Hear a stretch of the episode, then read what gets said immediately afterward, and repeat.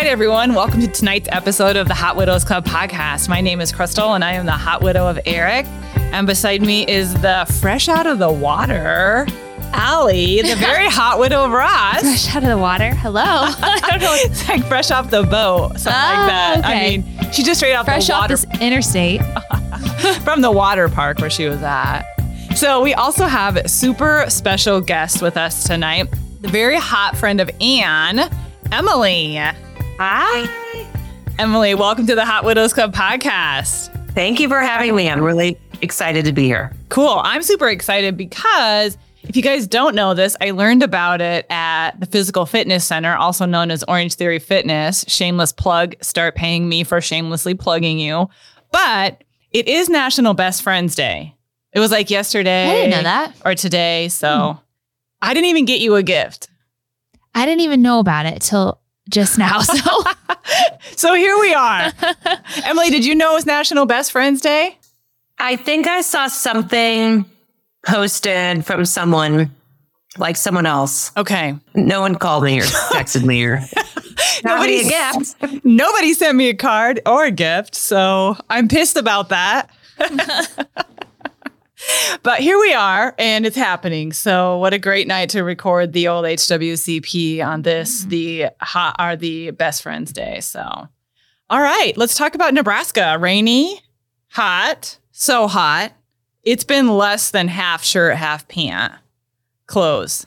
this last week has been in the hundreds, over a hundred. Mm-hmm. It's awful. It's been very hot, but I feel like the month of July has been the rainiest that I've can remember. Like my front yard is green yeah, mine and is too. growing. Yeah, mine is too. So, although it's we've had a really hot week, I would say the month of July has been there's been a lot of rain.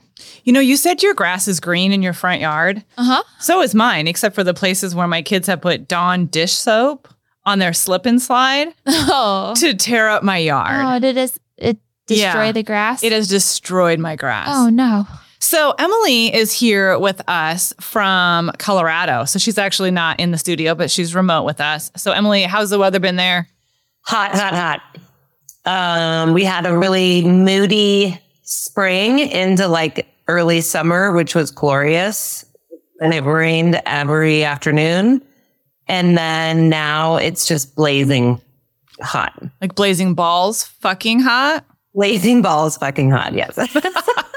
Excellent. we like moody afternoons here is what we're going for. Even if it doesn't rain, a thunderstorm rolls in. Is it uncharacteristically hot there? Or is this normal? I think it's pretty normal. Got it. I wouldn't say we're part of the ridiculous. Heat wave. I know it's a heat wave all over the world. Mhm. Yeah. But 20 years ago, it rained in the afternoon. We hope for a moody afternoon. Good. My moody, my afternoons are always moody. Whether or not, there's always a little moodiness in the crystal scale on on every day. So, all right, Al. What other updates do we got? What do you have over there? So it's interesting that today is best friends day. Because you got me a present. No, I literally didn't know. um, but I'm really missing Ross, obviously. But I just wanted to say how much I miss him to the world because I love him so much and I miss him so, so much. And I literally think about him every single day, multiple times a day. And yes, I'm two years out from his passing, but I miss him so, so much. I just miss him. Mm-hmm. So I just wanted to share how much I miss my best friend. that's um, super hard, Al. I mean, that's super deep. Thanks for sharing that because Yeah. I think it's important that you know in this journey that this grief journey, it's not necessarily the widowhood journey only. uh, You know, as Emily is here to talk about today, you mi- can miss your people every single day and it never gets easier just because it's two years. No, it really doesn't. I I just miss him so so much. And I miss talking to him. Like I talk to him as if he's here, but I just wish I could hear his voice. I could wish I could hear his advice to me. I miss everything about him, even his snoring. I do not miss Eric snoring at all. I mean, I miss a lot of things about him. I'd love to hear his voice. I want to hear his car coming in the garage so fucking bad, it hurts. Every time the garage door goes up, I crave that he walks through that door in a red coat. Yeah. He has a red ski coat that he always wore. We went to Iowa this weekend and we drove Ross's car. And I just will never get rid of that thing because every time I'm in it, I smell him. I Mm. still smell him in that car. Even after I spilled food in it. Yes. Yes. Even after you spilled that slushy. nope. Still smells like Ross. So that was my, that's really my update is that I miss him so, so much. And I have been feeling him so much lately. Hmm. I just thank you, Ross. Uh, he's been sending us so many signs. And I think it's because we've been doing so many things that he loves. Okay. So the month of July has been a big one for us with things that Ross would love. So the first we celebrated Gus's birthday. Yes, he would love that. Absolutely love that. He's I a um, rager of a party. I we got a dunk tank. Mhm. uh, I put a dunk tank on my driveway and just had an absolute ball with that dunk tank. We went camping. We went camping for the first time since Ross passed. Now let's talk about this. Did you pitch a tent? No, somebody pitched it for me. So we slept in a tent and we slept on blow up mattresses. But at Lake Cunningham, Yep. I guess shout out plug, I don't know. They have, I don't know what it's called. It's like Fireflies camping. They set up the tent for you and it was so nice. Cause I, I'll be honest, I don't know how to set up a tent. You know how I know? How? Super dad, Eric, fucking stud, taught Amelia, my 14 year old genius daughter, who in turn taught her 40 year old mother. Nice. 40 years old and I can't put up a tent, but my 14 year old can. I mean, I can't either. So it's, that's awesome though. Go Millie, Millie. you'll teach you. Go Millie. The next thing is we went fishing for the first time since Ross has passed. Uh, We went with my dad because I don't know how to bait a hook, but I can fish. I know how to fish. And so we had so much fun. Oh my gosh. I felt Ross so much. He Mhm. loved to fish. I don't know if people know this, but he loved, loved, loved to fish. When he was in high school, he would spend all summer, like at night after he worked, fishing Wow. like through the night. So that was Did he sing You and Me Go Fishing in the Dark? I, I the didn't know him then, so I don't know. Maybe, probably I- not. He didn't like country music. Sometimes I sing that to Benny at night before bed. Oh yeah, Do you want me to sing it now? Just kidding. I'm not going to. But if you if you DM me, you get a private session of Crystal singing Fishing in the Dark at the Hot Widows Club podcast.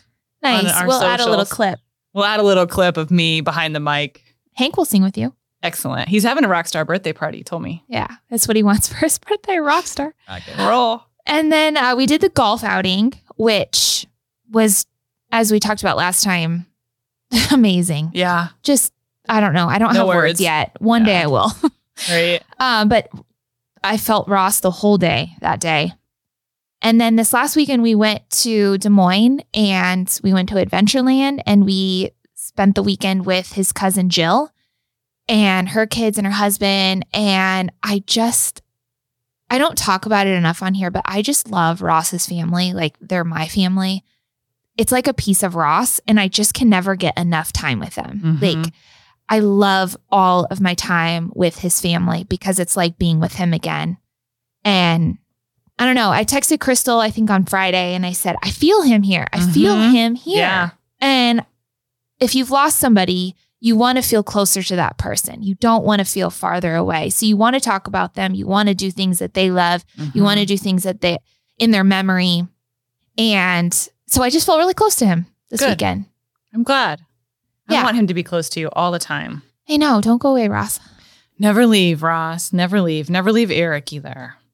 But Yeah. I've felt really far away from him. And I feel like it's because like my life is just moving. Like I'm on it, I'm kind of just changing and growing, and my kids are changing and growing. He's so he's so instrumental, foundational in who we are. Like he created the base of our life. And Yeah. so I just keep him so alive through that that we never miss him. But sometimes I just need him to come back to me. I need him to like lay beside me hmm and hold me. And I kind of needed that today because it was uh, I was laying down. It was like four, and I took a nap, and it was raining, and I was by myself in my bed, and I was like, I just what I wouldn't give to have him there and to feel Mhm. me there. Yeah. I was talking to somebody over the weekend talking about grief and loss and this is someone who hasn't experienced grief and loss like like we have and I was talking about you know there's a moment when you're lying on the kitchen floor sobbing and craving your person to come back to you. And Yeah. it is the the depths of despair the lowest of lows the most pain you've ever felt to see your own tears on the tile floor. Like it just becomes the most painful thing to only drag myself up my stairs to lay in the position that he died in so I can feel him because I know what that position looks like, Mhm. hoping to feel his energy Yeah. and to like relive that moment and to kind of think through those things. I was begging for him to come to me, like just really thinking, God, I wish I could have you by me again. Yeah. I know. It's interesting when you feel those, you talk about those depths of despair. Like, I feel like I still have them. Mhm. Like, I really don't think that that will ever go away. Like, this weekend, we had such a good weekend spending time with Ross's family. But at night, again, I texted Crystal last night. We had spent all day in the sun and just had a blast. And I was so sad last night. And I was like, why am I so sad? It's because I miss him. Even when you are at these happy moments, you could be having the best time Yeah. you know you are missing something and it doesn't go away and i actually sometimes feel just as sad in the in the sad moments as i do in the happy moments like i've come to terms with it Yeah. there's no getting away from that it's kind of just part of what you get when you inherit grief. yes right? Because you don't get to choose it. You just, it gets thrown on you, Mhm. right? And you can't walk away from it. You can't change it. Be like, oh, grief, I don't have to deal with that, right? And when Emily starts talking, you know, I think it'll be important to hear her story too, because it's going to be interesting that her grief isn't through a spouse, but it's through a very dear friend. It, you just don't get to walk away from it. You don't get to be done with it. You carry it forever and you hold on to it.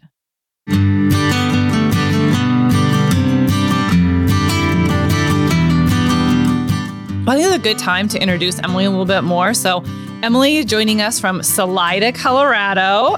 I met her, gosh, Emily, was it like a year ago? I met you. I think it was. So, my very dear friend, you all have maybe heard me talk about him, Jim. He's a widower. He lives in Colorado. His wife is Anne, and she passed away in January of 2022. Uh, and I met Jim shortly after that, and we just became instant friends and we connected right away. And he's just a really big part of my life. And so when I met Jim for the first time, he was with Emily.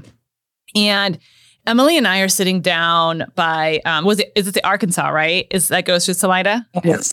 So we're on the Arkansas River and I'm down there and this is big. It was the weirdest like first meeting of anyone I've ever met in my life. It felt so weird and uncomfortable to me. Do you remember me telling you how weird Mhm. it was? And I don't know why, but it was just weird. I remember calling Jim like four nights later and being like, that was so weird. What was that all about?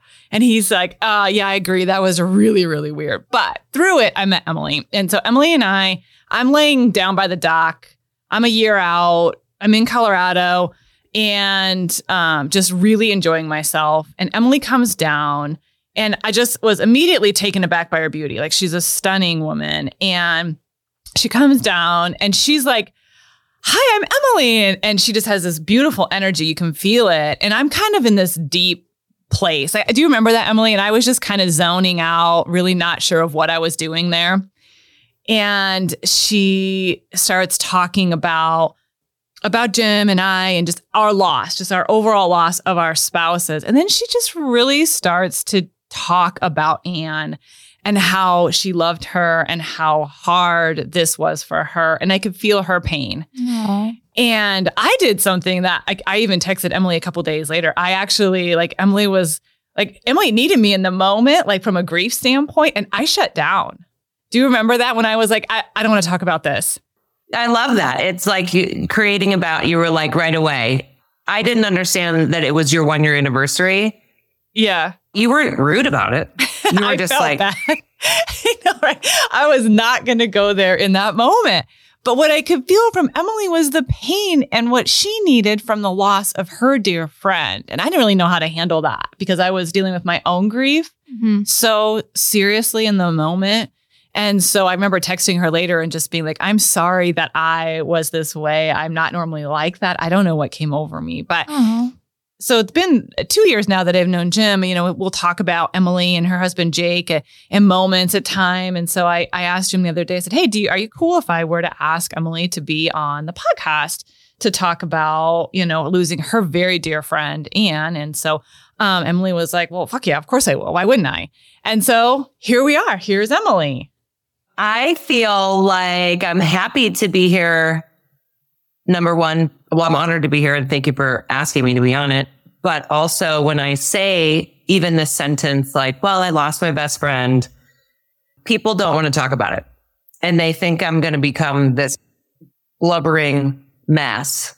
And not that I want to talk about death all the time, but I definitely think that we should talk about it more. Yes. I think that people should get more comfortable talking about death because it's like the only com- common thing that we all really have. Like it's all going to happen to us and we don't know when and we don't know how and we don't know how painful and we don't know how quick. And not that I want to sit around and talk about death, but one of the things I like about your podcast is it's funny, it's real, and you can be like sobbing one minute and then laughing the next because that's kind of how I end up going, crying and then laughing about something ridiculous. Right. That's grief, right? That's what grief does to us.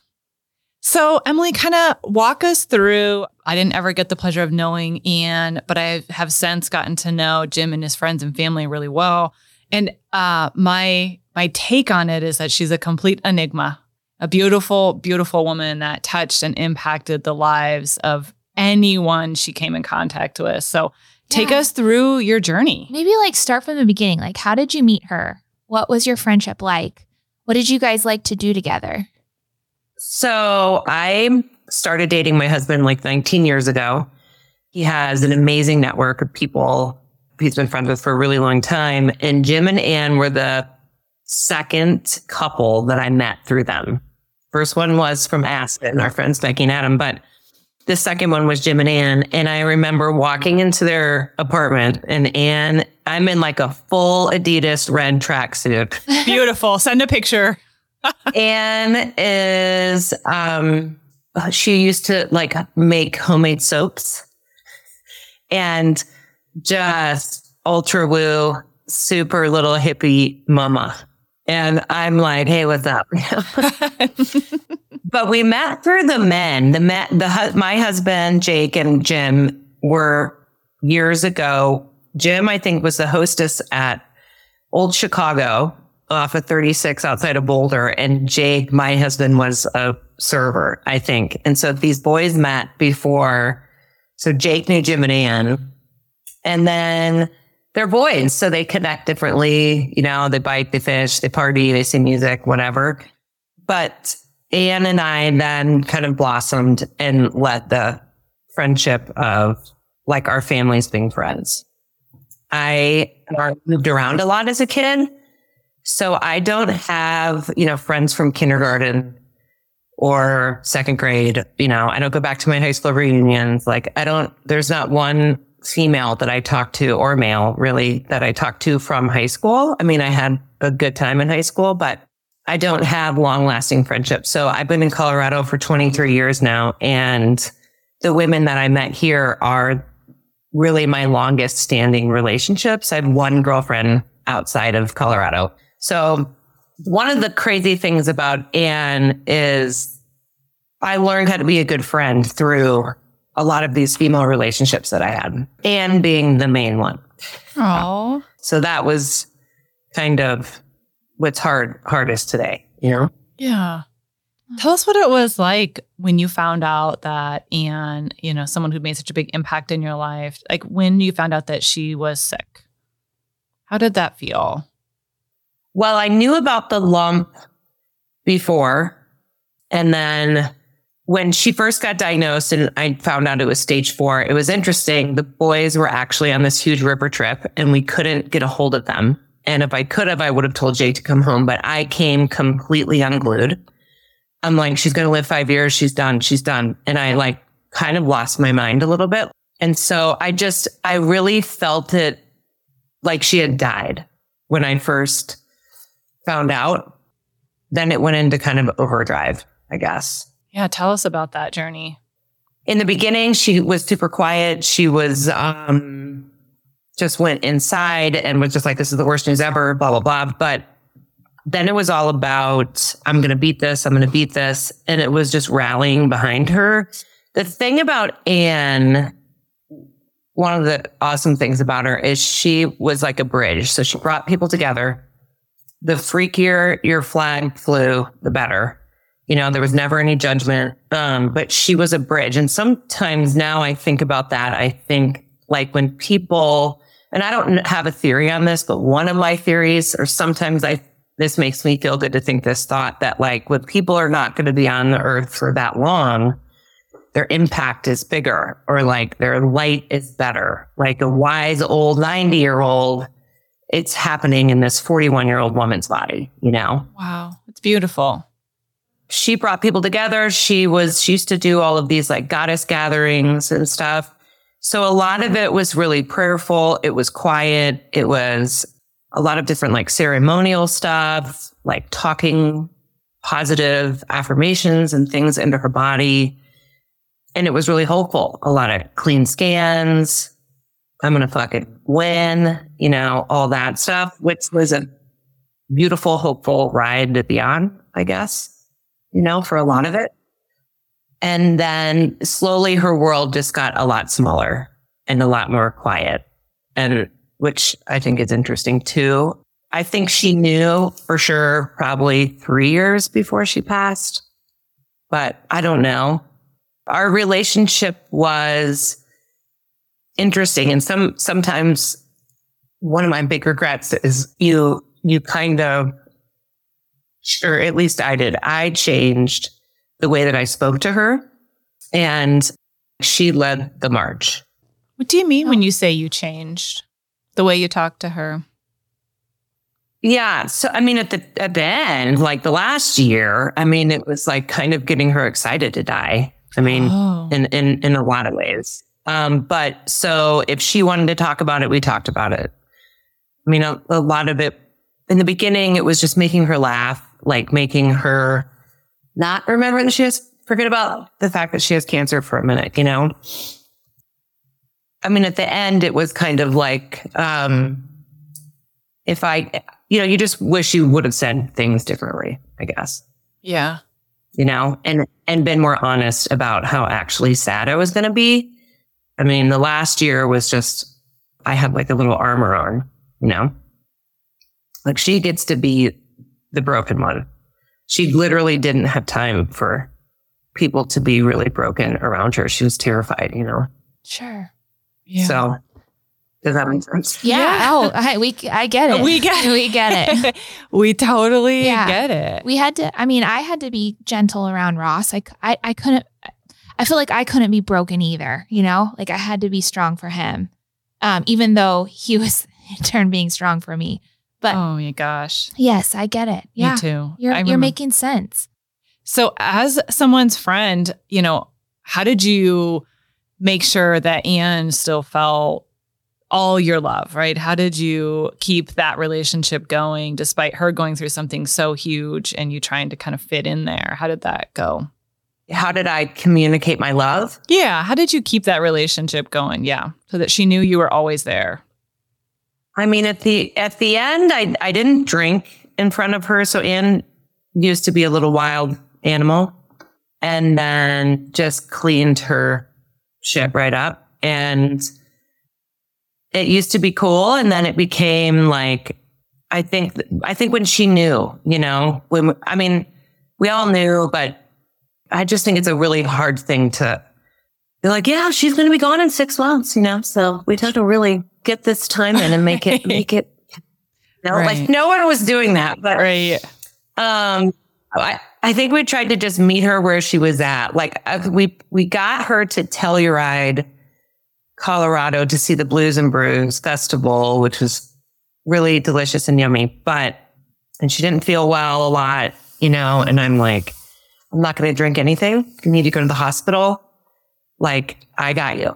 I will bring you to Montrose. I will bring you wherever you need to go. Like you get to do whatever you want. You're going to have your own room. We're all quiet. Like it was sweet, but we would take these walks because that's really all she could do. And she was like, I'm going down. You know, like it's going down. And so then our conversation kind of shifted like, well, we're all going down, you know, and this is what I mean. It's not like we got her excited to die. I mean, she, at the end, she would just be like, I have to do this next part alone.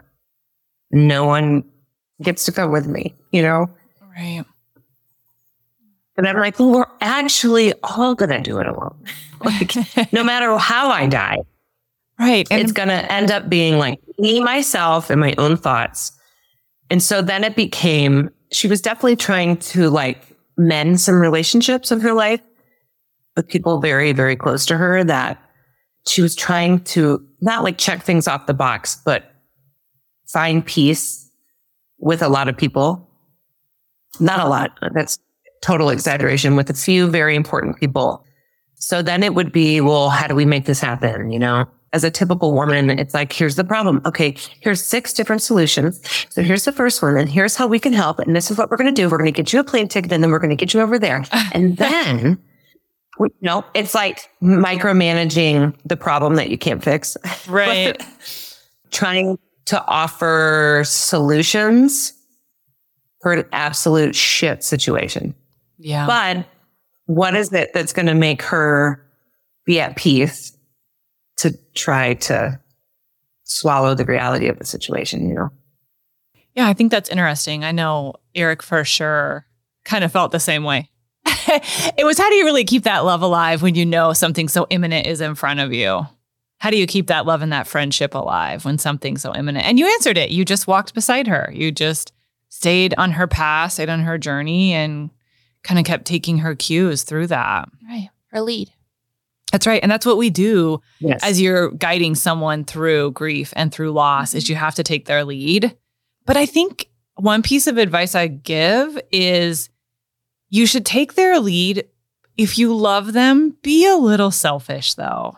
If you have to have the conversation, you want to have it, have it. Because I think that we are the ones that we're we are left behind, right? And we have to live you know, we have to live out this miserable yet joyous life for the rest of our lives. If I wouldn't have had some of the conversations with Eric that I had, I I don't know how I'd be. I don't I don't know. I think you should have the conversations if you want to have them. I think that's great that you're having it that you had those. I definitely still have regrets there, you know? You do? Like there's a lot of things. Yeah. And people would say that to me, like, you gotta just do it. You gotta just do it. And there's a lot of stuff. It was like she was too fragile. I, I mean, I guess my biggest was the impact and the loss that I was going to feel. Mm-hmm. I was not honest about that. You know, and at the very end, when she's like in her bed, in the hospice bed, you know, that was so sweet and amazing. But like, she would be like, Can you see that I'm crying? And she was so on so many drugs. Like, her face was, you could tell that she was crying, but she was so drugged up, like there were no tears coming out of her eyes. Oh. But it was like at the very end, you know, at the Right. end, end, end, end, end. Right. Really, the last time I saw her, breathe, you know. Yeah. Emily, how do you talk to her today? How do you find that that time to process your grief and to talk to her? That's super interesting. So I am just now getting a therapist about it and about my life in general and all of my craziness that goes on. But that's a big piece of it. And I do have one like beautiful picture of her that I sometimes talk to. That's beautiful. I've only had one dream about her. Oh, you had a dream. That's great. We crave dreams. I've only had one. It's okay. I've, had only two. had two. Mm-hmm. Yeah, so it's it's okay. It's okay. I wish we had more. I would kill for Yeah. a dream every night with that guy. I mean, why aren't there more dreams? I know. I don't get it either. And there is an afterlife. Like they are there. Like, why are they not coming in my dreams? Like, I don't understand it. I believe that. I believe that they're there. I mean, sometimes I feel like I can feel her, but not as much as I'd like to. Some people that were in like the inner circle that are really getting weird with it, you know, and it's a it's a beautiful weird thing. I, I like to keep it weird, but I'm not doing that. You know, I'm just Like what? Like seance? Like what? Fill us in on the weird because Yeah, we're wanna weird as fuck. I we'll do, know we'll do some weird shit over here in Omaha. I Omaha. will show up to Colorado. you know, I'm thinking of coming to Colorado. So uh, you want to get weird, baby? I'm in. yeah, not sober activities, you know. okay. Where it's Oh. just, I, I, I was talking to her. She's right here. Like, I'm not like microdosing mushrooms, like having Got it. conversations. Okay, Oh, okay, got it. yeah. that would kind of scare me too. Yeah. That's that's not what I'm doing, and it's not that I don't think microdosing mushrooms. It's fun. I think it's all fine. I know religion plays a huge part in this. Anne died a Christian, and you know she was all in. I mean, all in, and Yeah. she was a while before she passed. I mean, she talked to me about her faith for a while, and then when she was like embarrassed to tell her friends because she was so kind of ultra woo before. But the bottom line is in the last year of her life, this is how she felt and this with strong conviction. And I don't know.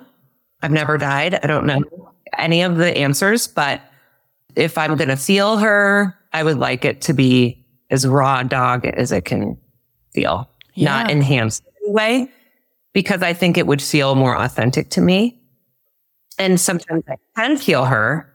And any plant medicine thing I've ever done, it has been beautiful, painful experiences. And I'm sure that I would feel something about her, but I would also feel connection to an all. Do you know what I mean? Where it was, we all were, Right. I don't know how to explain it. It is crazy. Some Colorado talk over here. some crazy Colorado talk going on. Well, we um I think we can definitely relate to that, right? It's however you, you know, you're right. I don't I don't know how I don't know if you get to control how you come back in this world. I have no idea. I don't know how you come back. I know I was talking to Violet this weekend. She turned 12. Shout out to Violet. I have a 12 year old now. I said, I was laying in bed and I was missing Eric. And I was just like, I kind of miss daddy today. Do you miss daddy? She said, No, because he's here. And I said, I know, honey, he is here. He is always here. And I'm like, okay, Crystal, you've done a good job. My kids truly believe that Kevin, our dog, is Eric. Like they they believe that Eric has come back as Kevin, the dog. And that's why she's so worried about the dog. Always. Violet is, I would say, I have never seen a kid so worried about a dog. it's because of Eric. She Yeah. believes like that's where her dad is. Like her her soul is like my dad was reincarnated as this dog that sleeps You on my mom's swear? ass. Oh yeah. Yeah, I could see that. It's it's a real thing. Like they truly legit believe it. But I- specifically Violet. oh yeah. Yeah, yeah, yeah. yeah, she's, She believes that's I where dad's at, Oh, which is cool. I know. and the puppy came soon after, Oh yeah. He came right? yeah. The puppy like right away, kind of. Yeah, two days after Eric's funeral. I ended up with fucking Kevin. And then I also thought, well, now's a great time to remodel my house. And so a whole bunch of new furniture, brand new flooring all through my house. And then Kevin came. and Kevin chewed up the carpet. And I would call him Kevin the carpet munching dog all the time. He's since recovered from his addiction. So we're in a better space at our house. now, What was the dog born? The puppy was how old? Like six weeks when you got him? he was born December 29th. So Eric passed away on February 26th. His funeral, I think, was March 4th. And Kevin was born out of that love. And so I go to pick up Kevin, and the lady like unbeknownst to me, I literally just like a week ago found out that Kevin came from a puppy mill. Like, no shit. Like, I just processed that. I got there and I'm like, how do you have dogs available? Like, nobody has dogs available. It's a pandemic. Oh my. And she's like, I've got a hundred of them. And I'm like, okay, dog whisperer. And she puts Kevin on my lap and Kevin just collapses into my lap. And I'm like, I'll take him. like, this is ours. yeah. uh, So, anyways, my neighbor who recommended the place where we got Kevin literally tells me like three weeks ago, hey, you know, this place is on the list of like the top 10 places not to get a dog in Nebraska. Oh my gosh. Poor dead Eric living in Kevin, the puppy mill dog. Oh, no. At least he gets to sleep next to my ass every night. Yeah, oh, Kevin. Aw.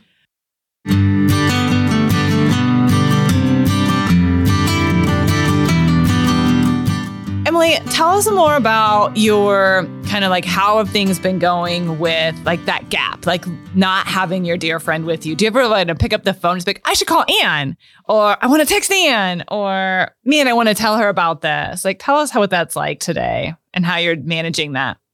Well, she's still number three in my favorites. As besides should my be. family. Mm-hmm. Um, in my phone, I have a bunch of. I started saving her voicemails a year before she passed. Mhm. So, and I moved to Colorado. I moved to Salida, which is two and a half hours south of Denver. And that was awful to me. That's when I felt like I was basically married to Anne in a weird way because I was listening to love songs and sending him to her and being because I felt like I was leaving her. Like she was like, You're leaving me, you're leaving me. And it was just this window and we just had to go. And she was so sick. So Anne needed a lot of help and I had a lot of guilt around that because, uh, you know, driving her to treatments and the kids and Jim's working his ass off and all this stuff. No family lives where they in where they live in Denver. But anyway, when I first moved here, I would go back to Denver to work. First, it was every other weekend. Then it was once a month. Then it was once every six weeks. And I would try to see Anne on the going and leaving trips to Denver. And then once she passed, I was like, I'm done. But basically, when I moved, our relationship turned into a lot of phone and FaceTime calls. And they came here all the time. Thank God. And I wasn't as busy here. Like now I'm, sorry I don't, there- there's less time now in my day. But when I first came here, I didn't have a book of business. So there was time in my days.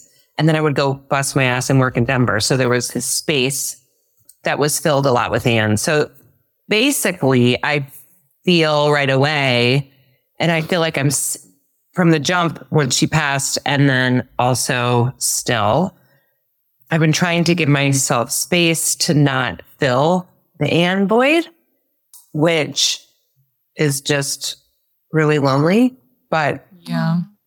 Anne was like this person that I don't think anyone's really going to fill the void per se, but I can sure like pick up a phone and bullshit with someone for an hour, you know? And, and I'm still working on not doing that. I didn't get to I like I said, I didn't get to know Anne. I never I've only heard stories about her. I can say when I'm around Jim, I feel an energy. Like it's like there's this presence. And I don't know if it's just the enigma that is her, but she seems to make a huge mark on everyone that she met. And it's really super special. Yeah. She was a master at making you feel like you were the number one in the room for sure. You know? That's like you, babe. You're looking at me? I'm looking at you. What? You always way. make me feel like I'm number Oh, one. well, you are. But I, I don't know if I make everybody feel that way. I think you do. I think you make everyone feel special. It is hard to feel that void. Mhm. I I feel you there. So when she first passed, you were trying to fill that void with other like talking to others or just filling it with other things. Is that what you're saying? No, I am like aggressively trying not, Not to fill it. right now. Yeah. I can fill, fill a hole real quick. Yeah. I'm really good at doing that subconsciously, inadvertently, like just gonna pack that right up with the bright and shiny object, you know? Oh. Yeah. See, that is where I'm at, is where I fill the void. I'm filling it, constantly filling that void because I don't want to not fill it. it's scary to not fill, fill it. Mhm. It feels very alone. So I feel you. And we moved here and you know, it's it's creating new relationships, it's creating new friendships, you know, and it's like there's this saying with some of like Anne's yummy, delicious little that's like a little cult following of women, but what would Anne do? You know, we're gonna make Aw. shirts. Yeah, oh, let's do it. Send it to us. And it's like she, I am the least graceful person you'll ever meet, but she was like this, the most graceful. And she, she would make you come and get it. Like she would not, she didn't just give shit out. You know, there was no, so, which it was great. So when she loved you, you knew she loved you, right? And she loved you massive and it was, it's, it's, it was a really amazing love, but it's created, trying to create new relationships here and stuff. You know, I'm like this hungry Labrador retriever, like, hurry, hurry, hurry, you know? and like, Anne would sit back and let, and let these mamas come to her, you know? she would be like, no, they'll come. You just wait. Like, no, no, no. You know, Add a girl, Anne. she left you wanting more, you know, where I'll just throw it all on the table. it's like, Yeah. I haven't um, experienced grief of a friend in the sense of death. I have lost my best friend through my grief's journey, and that was very hard for me. Allie, do you remember that? Yes. And Yes. Your friend left you. yes. And that was really, really hard for me. Like the friendship ended. The friendship ended, and that was painful. And to be on this earth, um, you know, is is one thing. I can't, you know, my heart goes out to Emily. It's very. I couldn't imagine losing Allie. yeah. I couldn't either. Like that would be painful, very painful.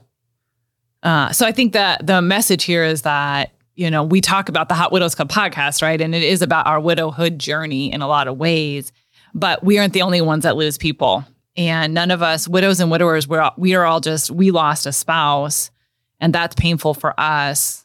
But there are people who lose people, and it hurts. It's so so hard to lose a child, to lose a friend, to lose a brother or sister. I mean, all those things are really painful moments. So I think the purpose of the tonight's episode is to understand that everyone is losing someone in this world, right? Everyone is losing a piece of something.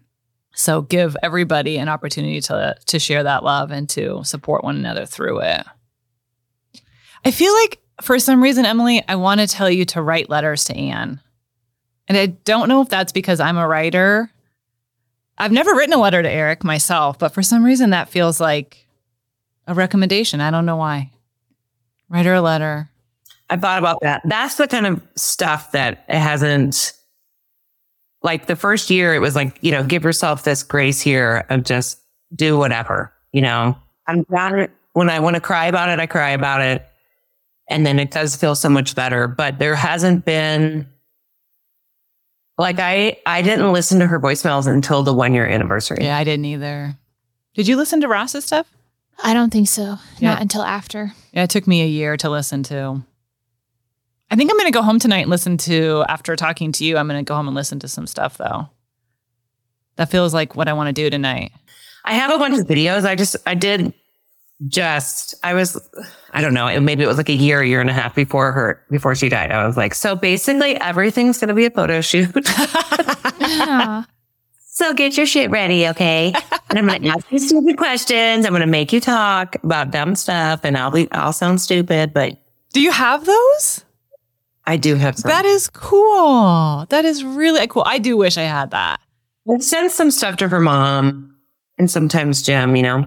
How is your relationship with her kids? Do you try to keep close to them? Do you talk about her a lot with them? Yes, constantly. Oh, good. And what's wild is it's not a thought out. I'm not like, before they come, I'm gonna, oh, look at this and this. And I don't, it's not even premeditated. It's just someone who actually gives a shit.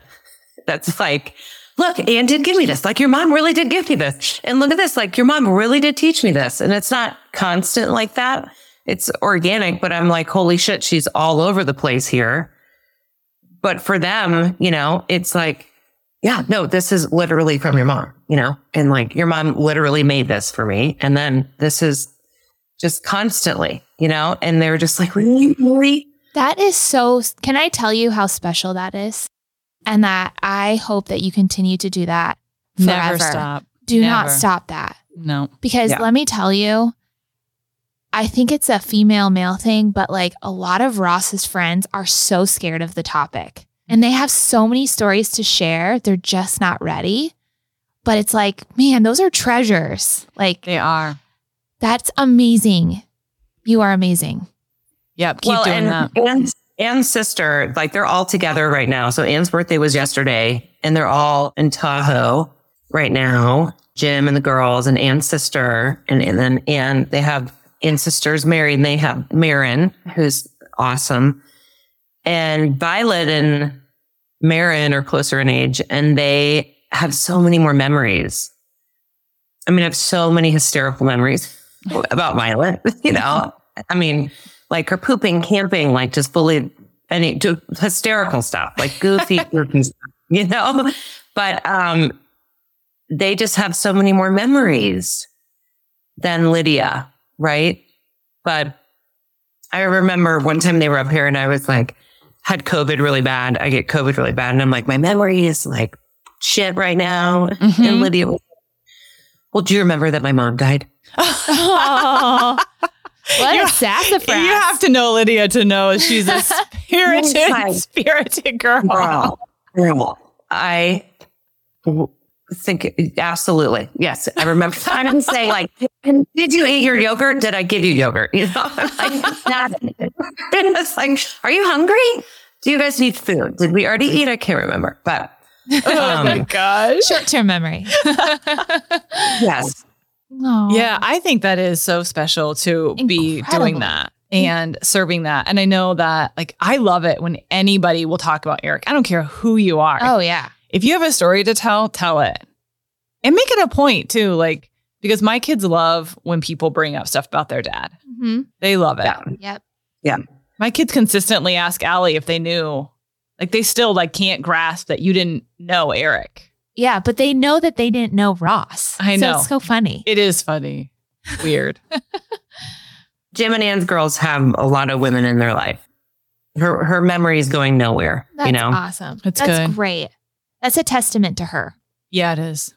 And your friendship is a testament to you too, like the fact that you'll never let her go. Like I feel like sometimes when Eric's friends get further away from me, it's like, did they forget about him? And then the golf tournament happens and his buddy's like walking by and kissing him every time like he sees his big picture, right? Mm-hmm. Just because I know how much he misses him. And then I get refreshed again. Okay, people are not forgetting Eric. Like he's like everything about him is still alive.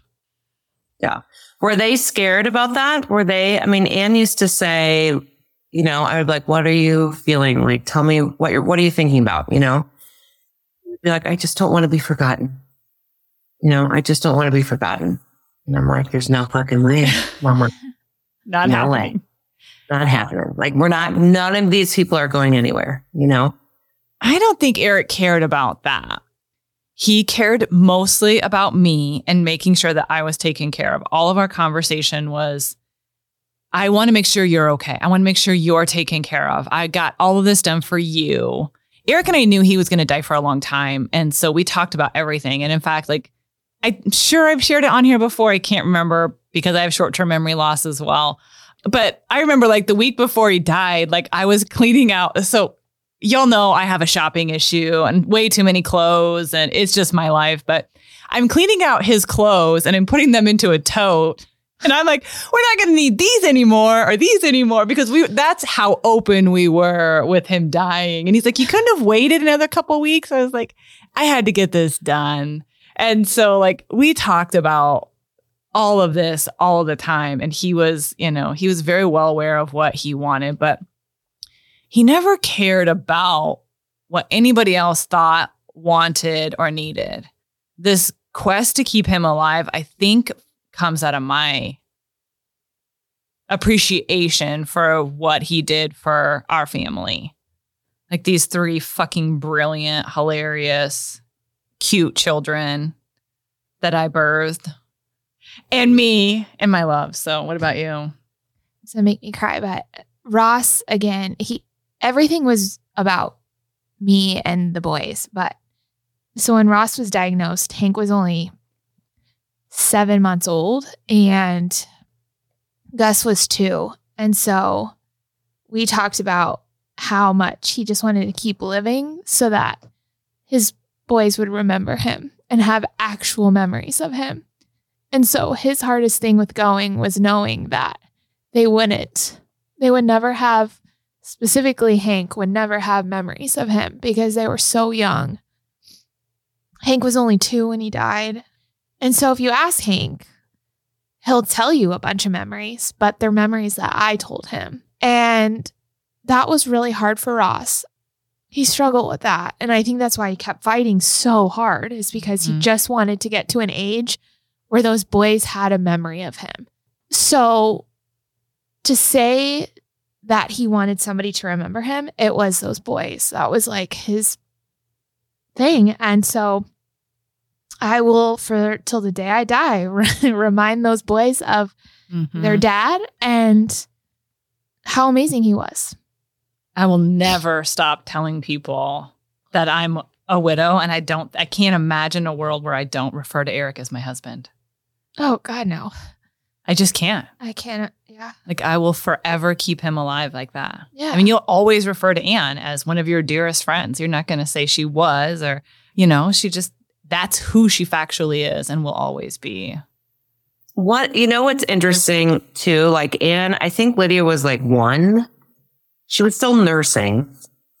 I remember talking about a lump and she was nursing. So I from the timeline gets a little blurry, but Lydia was super young when she got diagnosed. And one of the things that is amazing that Anne got was three pretty good years, you know? None of it was amazing, but there were absolute like spikes of pure joy.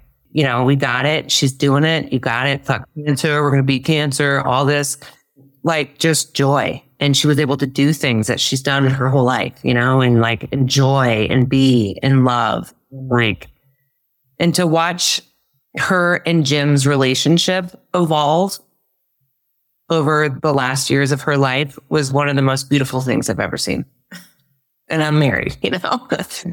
Their love was something crazy, you know. Yeah. Yeah, you can't change that feeling when you go through this. There's a new level of love that I didn't think I could ever experience until I was his caretaker. And then the loss that I could never experience until I buried him. And that was awful.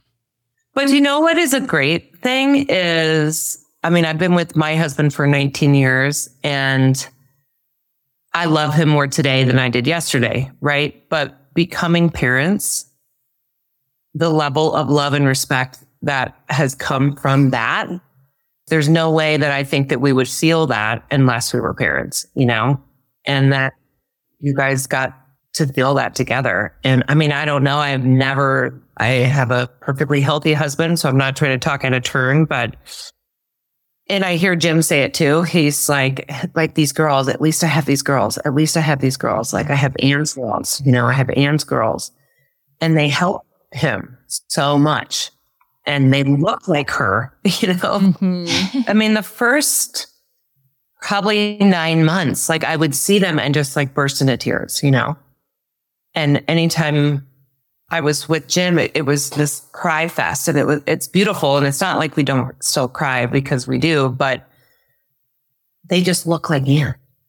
Cause I, I don't know how to, you know, so you're looking at them and you're just like trying to listen to what they're saying about this, you know, middle school Yeah. situation that's going on or whatever. Right. But really you're like, oh my God, look at your lips, you know, look at the way that your nose is. I wonder I do that too. I think, I mean, I do it, but it's really interesting to hear you say that, Emily, because like I will look at Ben and I'm like, you look so much like your father. yeah. And like, I just have this sense of like, I love that people are looking at my kids, hopefully, and thinking, you look like Eric.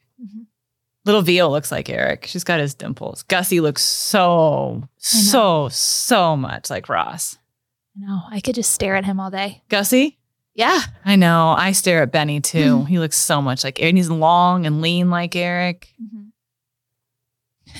It's so weird. But you're right. Um, I just want to say that you're absolutely right. I I don't know what I would do without those boys. My kids are so much more important than they ever were. And it's not that they weren't before. I mean, we all know how special being a parent is. But there's something different when you're the only one and you lost the other piece of your heart and the other piece of them and it is it's something special. Yeah. I they literally like Allie said this before, but I get out of bed because of them. I got off of the couch because of them. I can't think of an episode that you don't say your kid saved your life. I say I because it's the truth, you guys. It's Right. the absolute truth. I they save all of us. I right? can't I, I just don't think I would be here. I really don't. They have saved me over and over and over. Well, yeah, because then it's like, well, if when your person dies, then you're like, well, where in the fuck did they go? Maybe I should just go find them. Right. Or I just want to be with them. This glorious place, heaven, whatever you want to, whatever floats your boat. But it is, I mean, I believe that Anne's in heaven. That's what I believe. And that's what she believed. You know, no one's coming back. So it's got to be really fabulous. You know, Well, that's a point, Emily. Fuck. I mean, you could have told me that when we met in May last year. okay, well, there's perspective. I don't know. I don't know.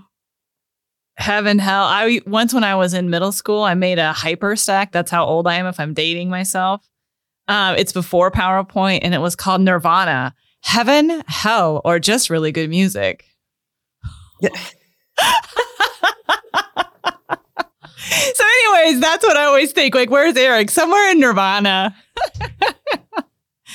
oh my gosh. All right, guys. Well, it's probably time for us to say goodnight. Hanker's just joined us in the studio. I'm sorry, guys. Yeah. And I love you, Hankers. you guys so much for having me.